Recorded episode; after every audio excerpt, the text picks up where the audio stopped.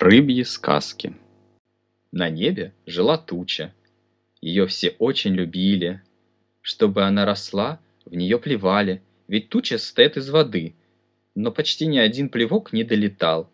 Почти все они падали вниз, на плюющего.